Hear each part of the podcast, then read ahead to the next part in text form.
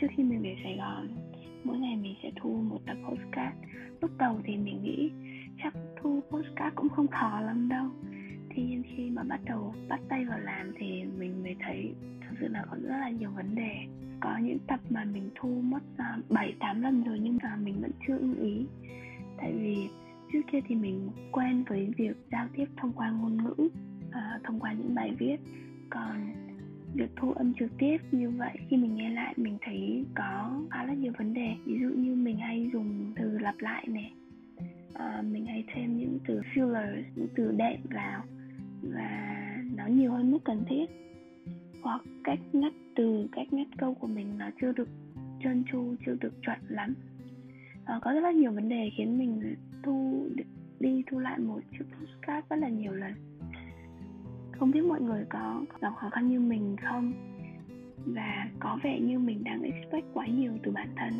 À, khoảng thời gian trước khi mình bắt đầu đăng lại những cái bài viết mình đã từng viết lên lên trên website cá nhân đó mình đọc lại những bài viết đầu tiên. Và so sánh những bài viết bây giờ nó là một cái khoảng cách rất là lớn.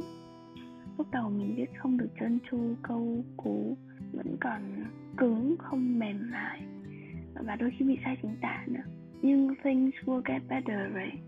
Có nghĩa mọi việc nó sẽ dần dần trở nên tốt hơn. Khi mình viết nhiều hơn thì câu từ phong phú hơn cách chuyển đoạn chuyển câu cũng uyển chuyển nhẹ nhàng hơn. Chính mình cũng nhận ra điều đó.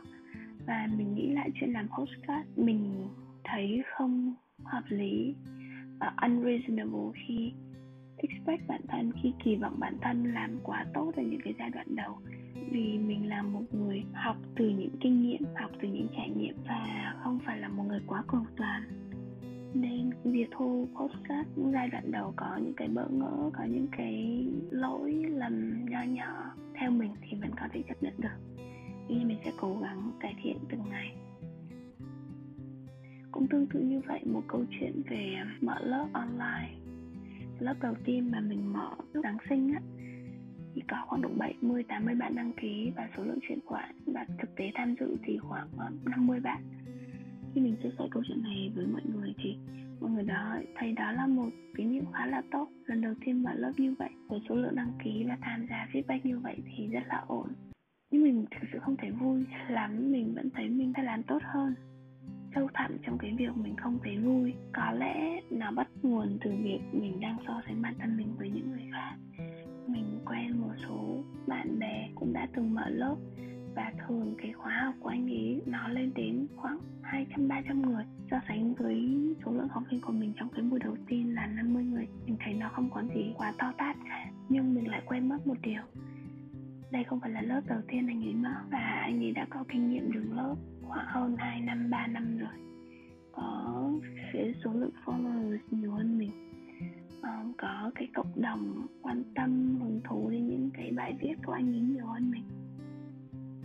Và thật thật không hợp lý khi mình đem so sánh số lượng học viên của mình cái sự thành công trong cái lớp của mình đối với những số lượng học viên và sự thành công trong cái lớp của một người đã có rất là nhiều kinh nghiệm. Đôi khi chúng ta quá khó khăn quá khắt khe với bản thân mình người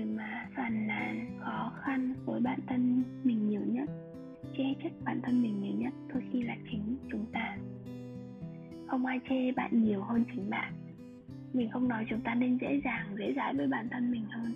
Mình chỉ mong là ta nên có những cái đánh giá thực tế và hợp lý với chính mình.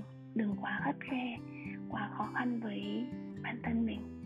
Bởi vì cuối cùng thì, người ở bên bạn nhiều nhất người chịu sự ảnh hưởng bởi những suy nghĩ những đánh giá của bạn thì là chính bạn mà thôi. Cảm ơn mọi người đã lắng nghe postcard và hy vọng postcard của mình trong những tập tiếp theo sẽ cải thiện hơn về nội dung về chất lượng âm thanh. Mong mọi người sẽ tiếp tục đón nghe. And uh, goodbye.